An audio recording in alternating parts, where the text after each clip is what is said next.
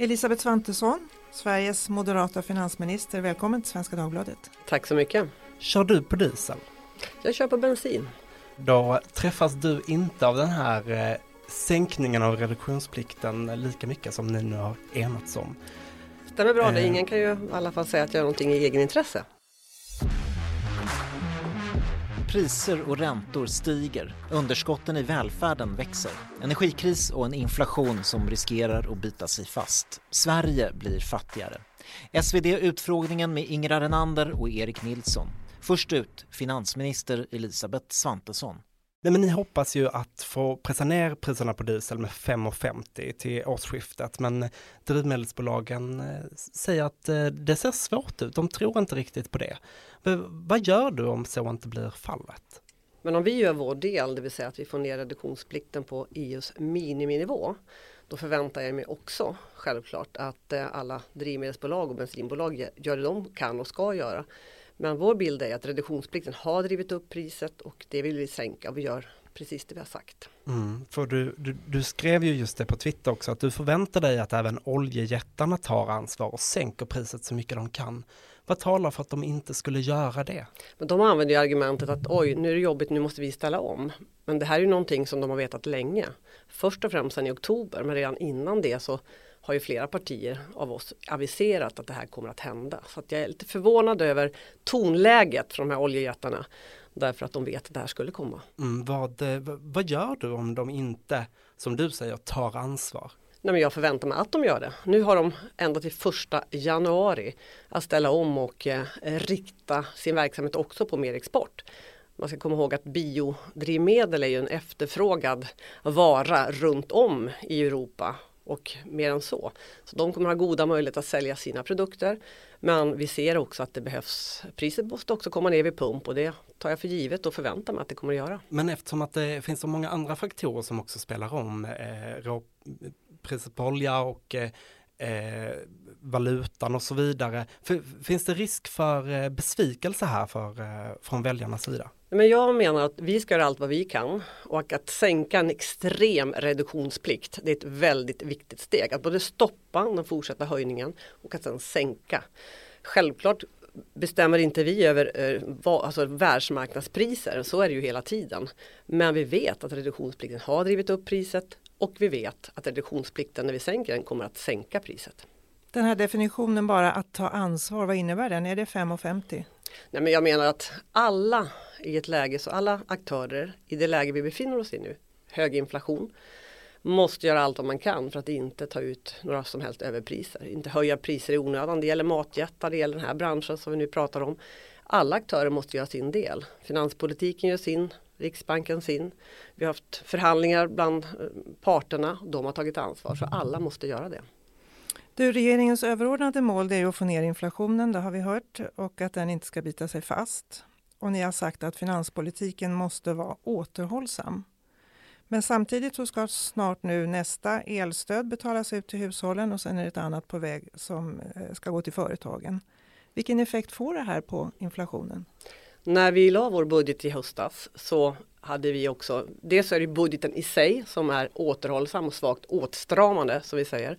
Dessutom räknade vi in de här elstöden. Och då gör ju vi på Finansdepartementet och regeringen bedömningen att totalt sett blir ekonomiska politiken neutral. Självklart finns en påverkan på inflationen eftersom vår politik i sin helhet är återhållsam så driver inte det här på inflation. Jag förstår det. Påverkan på inflationen det är att den påverkar inflationen uppåt. Det är det du menar. Men ja. annat kan mot... Så just det här får en påverkan på inflationen isolerat så att säga. Vi ser till exempel när Riksbanken var väl i november, de, de konstaterade att detta, vår politik i sig leder inte till att de behöver höja räntan, att inflationen ökar på det sättet. Och det är ju ett bra betyg tycker jag till att politiken faktiskt är återhållsam och gör det den ska göra. Bidrar elstödet till att öka inflationen? Ja, om man inte hade gjort så hade inflationen varit något lägre. Där har ju John helt rätt. Riksbankschefen sa ju eh, att det påverkar inflationen upp, uppåt och att det också eh, kan ha påverkat räntan då tvärt vad du sa nu. Men allt annat lika så att säga, att det hade en påverkan även där. Men har du en annan uppfattning då? Ja, jag kan läsa deras rapport från november. Men det jag säger är att självklart har också ett elstöd en påverkan. Men eftersom budgeten hela vår politik, den var ju åtstramande, det vill säga inte expansiv, tvärtom, höll tillbaka. Och lägger man då till elstödet som är utanför budgeten men som ändå påverkar ekonomin så är fortfarande vår politik eh, eh, neutral. Och jag ser också när Finanspolitiska rådet kom med sin rapport idag att de delar ju vår bedömning av läget. De delar också, eller de säger också att det var rätt av oss att just lägga den här budgeten som var återhållsam. Men de säger också att det här elstödet, eh, vi kommer till det, har de ju synpunkter på. Men det här överordnade målet att bekämpa inflationen, det är liksom en tvångströja och under det kan ni göra olika saker och en sak ni gjorde var att betala ut elstöd och det kanske driver på inflationen men det motverkas av annat. Men ni gör ändå det här elstödsutbetalningen. Ja, det var ganska självklart tycker jag. Det här är ju alltså, går ju inte via liksom, skatteutgifterna. Det här handlar ju om att människor runt om i Sverige och företagare runt om i Sverige har betalat ett väldigt högt elpris. Och en del av det de har betalat in har gått till det vi kallar kapacitetsavgifter och det betalar vi tillbaka. Det var inte ett svårt beslut. Eh, Finanspolitiska rådet tyckte att det var för stort. Jag tror kanske inte att hushållen tycker att det var för stort. Men det var viktigt i ett läge när väldigt, väldigt många kämpade. Så med det sättet att tänka så är det fortfarande politik det handlar om så att säga. Inom den här ramen så finns det olika politiska förslag som olika politiska partier tycker annorlunda så att säga. Ni har ett val ändå och då valde ni det här elstödet. Ja men jag förstår nog inte riktigt frågan kanske. Det är såklart att självklart att det är politik. Allt jag gör är politik. Det är ekonomisk politik och elstödet är en del av den ekonomiska politiken. Och jag har att ta ansvar för att väldigt många människor, jag talade till exempel med pensionärer under den, när elpriserna var som högst, som la halva eller hela sin pension bor i Skåne på att betala elräkningen. Det är ju inte rimligt när vi vet att de pengarna lagras i Svenska kraftnäts kapacitetsavgifter. Så att ja, det var politik men det var sammantaget en bra bedömning. Hi, my name is Danny Pellegrino from Everything Iconic, and I'm excited to talk to you about Club Med. Club Med operates beach and mountain resorts and is the best all inclusive getaway for families. They have Club Med Punta Cana, their flagship family resort, and many other options in Mexico, the Caribbean, and around the world. Club Med are the pioneers of the all inclusive concept, which is the best way to vacation. Great for families, groups, or even solo travelers looking for land and water sports, delicious food food, and a place to make unforgettable memories. Visit clubmed.us, call 1 800 Club Med, or your travel advisor.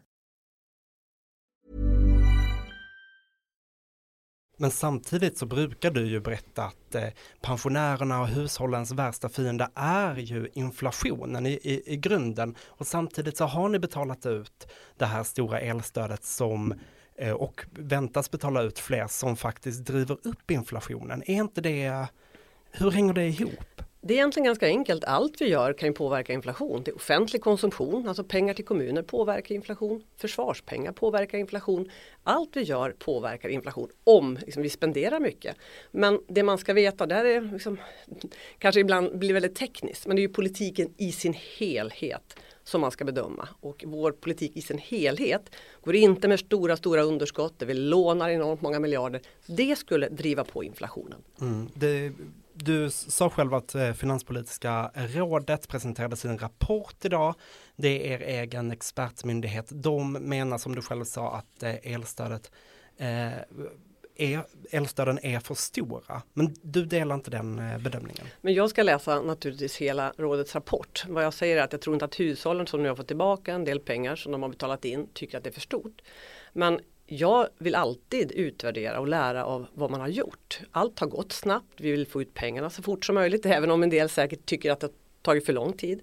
Men ska det bli rätt så kan det ta tid. Men när vi, om det är så att vi skulle göra om något liknande nästa vinter, det är ju inte säkert, då ska man absolut lyssna på utvärderingar och andra så se hur kan man göra saker bättre och vilka nivåer ska man ha. Så det kan bli ett nytt elstöd, liknande elstöd nästa vinter? Jag tror ju inte att det kommer vara så mycket kapacitetsavgifter det här året och framåt. Så jag utesluter ingenting men ja, vi arbetar såklart självklart på nästa vinter. Hur kan vi producera mer el? Hur kan vi spara mer el? Hur kan vi energieffektivisera? Och om det behövs ett stöd så måste vi vara beredda på det. Eh, men jag lovar absolut inte det idag därför att vi får se hur vintern ser ut. Mm. Eh, en kritik från rådet är ju det här mot det här kommande elstödet till företagen de ser en stor risk att eh, det här elstödet går till eh, att göra vinster istället. Eh, för det de är avsedda för. V vad tänker du om den risken? Men jag tycker man ska lyssna på rådets kritik och om, som jag sa, att om vi gör det här igen, då är det inte alls säkert att det utformas på exakt samma sätt. Det finns, ju all, det finns inget perfekt system och det här är inte ett perfekt system.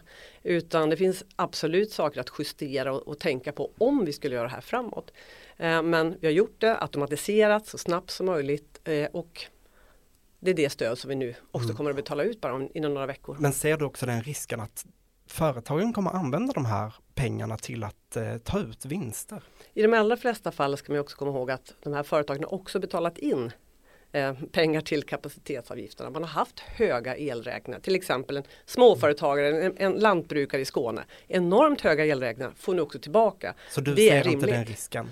Ja, men jag tycker alltid att man ska se risker. Det finns ja. alltså inga perfekta system. Vi ska göra det så bra som möjligt. Skulle du bli besviken då om det, om det visar sig att de använder de här elstödspengarna till att ta ut vinster? Nej, men, jag förstår inte riktigt frågan därför att om man är en, tänker man en, en, en lantbrukare i Skåne.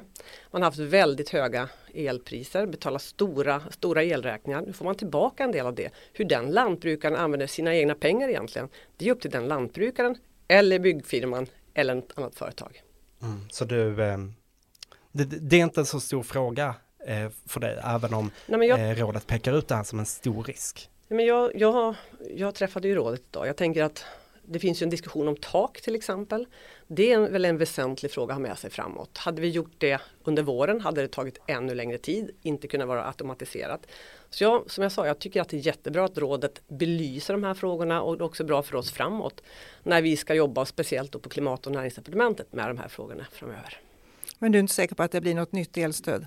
Det, det kan jag inte lova. Det beror ju på väldigt många saker. Varför på... kan du inte lova det? Du kunde lova det i opposition. Men elpriserna har varit väldigt, väldigt höga under hösten. Eh, de är lägre nu. Och vi vet inte hur utvecklingen på elpriserna blir. Så jag tycker inte att man ska avisera eller lova någonting nu utan vänta tills vi ser både hur ekonomiska läget ser ut och hur elpriserna ser ut och hur kapacitetsavgifterna ser ut.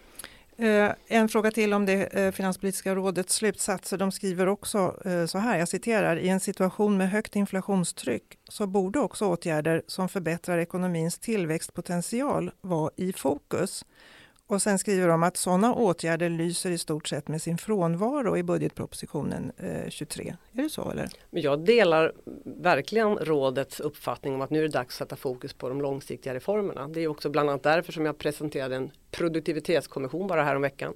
Det är därför som vi jobbar med bidragsreform. Det är därför som jag har sagt att 3.12-reglerna ska vara, liksom, gå i förbättrande riktning för entreprenörskap. Så ja, jag, jag delar bilden av att vi behöver mer strukturella reformer nu för att öka tillväxten.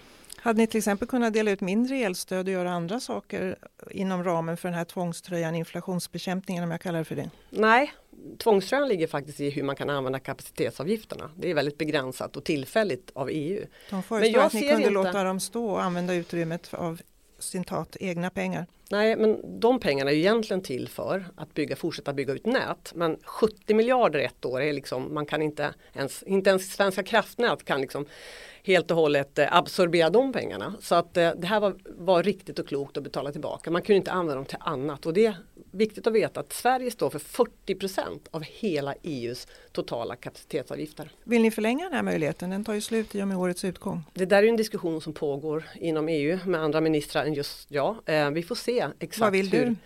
Men jag tycker att man ska föra diskussionen kring, kring om det blir värre i vinter eller fortsätter att vara svårt.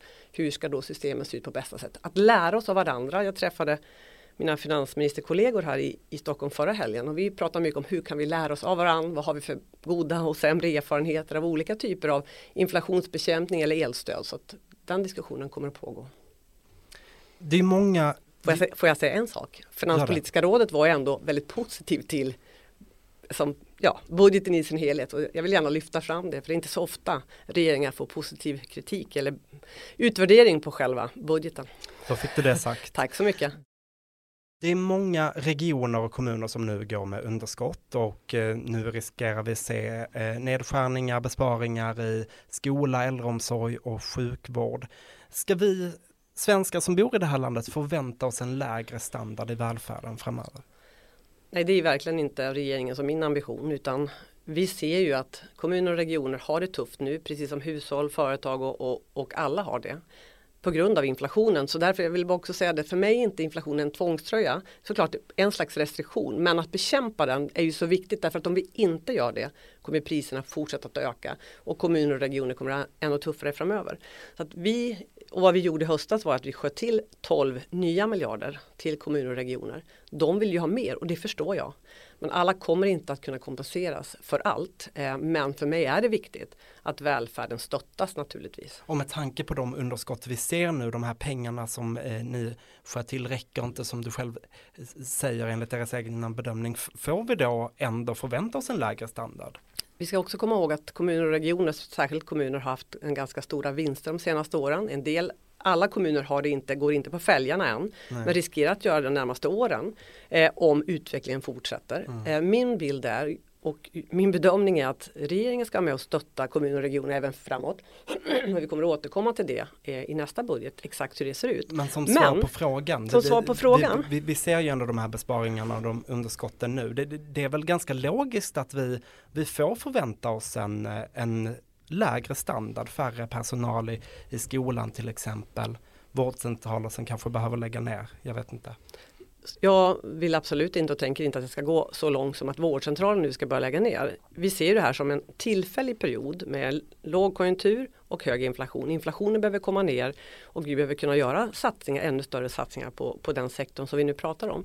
Men självklart, det kommer att vara tufft. Jag tror att det måste alla se och förstå. Det är tufft för hushåll, det är tufft för kommuner och regioner. Det kommer att bli en tid när man får se över sina kostnader. Och det kan hända också att människor sägs upp.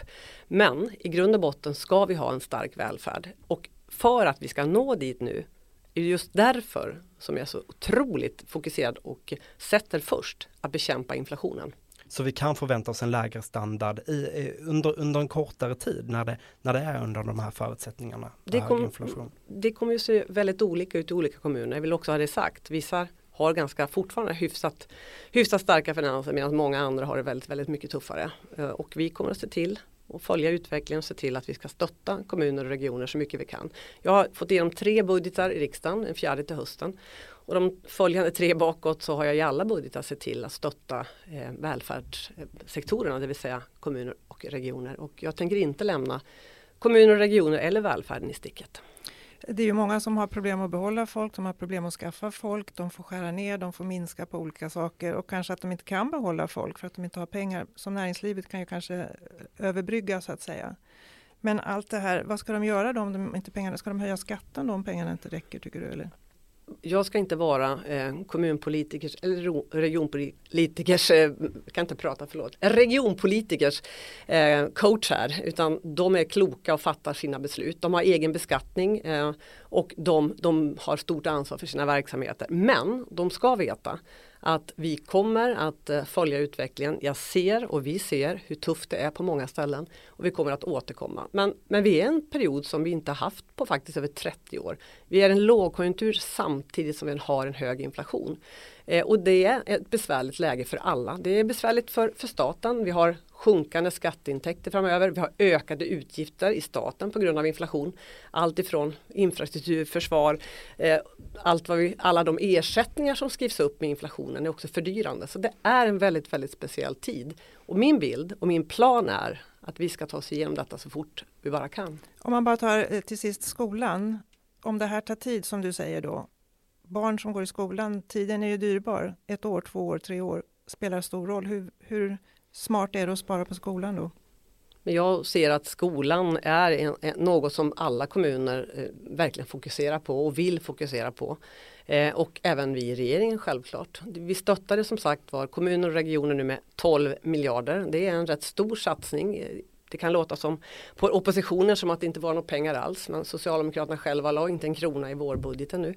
Eh, men det var en stor satsning eh, och vi kommer att fortsätta eh, följa frågan och självklart se till att alla barn i Sverige ska ha en bra chans att få en bra utbildning. Bara för att få det sagt, jag tror inte ni heller la något i vårbudgeten utan det låg i höstbudgeterna i, i båda fallen så att säga, eller hur? Ja absolut, men om man tycker att det är den mest prioriterade frågan hade man kunnat valt det i den här budgeten. Jag bara menar att ibland skiljer det visst mellan retorik och politik. För det, eh, sist bara, det låter ju ändå lite på dig som att det här kommer inte få några konsekvenser för standarden i välfärden. Men det är väl självklart om kommuner väljer att, att, säga upp personal eller göra om. Men jag vet, jag känner många kommunpolitiker, jag pratar med dem ofta. Och jag vet att de kämpar nu för att hitta så bra lösningar som möjligt. Vi har haft några år med pandemi med väldigt stora ersättningar. Och nu kommer vi in i en helt annan dynamik, med en helt annan ekonomi. Självklart kommer det påverka på olika sätt i olika kommuner men inte på samma sätt överallt. Och jag lovar att göra det jag kan för att vi från statlig sida, från regeringens håll ska kunna bidra och stötta på allra bästa sätt. Tycker du att Sverige ska införa euron?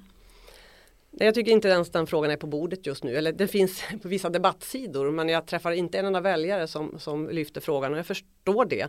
Därför att eh, just nu så att svenska kronan är visserligen svag men många är starkt fästa vid den svenska kronan. Det är 20% tror jag väljarna som tycker att vi ska gå till euro. Din regeringskollega Johan Persson från Liberalerna, han lyfter ju det i alla ja. fall. Det finns en person som gör det. Men, men han det kan, gör han tappert faktiskt. Han kan glömma den utredningen som han vill se där. Nej, men alltså, det är väl jättebra att, att Johan Persson står fast eh, vid det han och Liberalerna sagt i väldigt, väldigt många år. Jag ser inte att den frågan är på bordet just nu utan vi ska göra andra saker för att stärka kronan.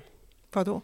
Till exempel öka produktiviteten, till exempel fortsätta hålla ordning och reda i ekonomin så att företag och pengar eh, kommer hit och inte investeras på andra ställen. Vad säger kronkursen om förtroendet för svensk ekonomi tycker du? Generellt så är det väl inte bara svensk ekonomi utan generellt handlar det om förtroendet för Sverige.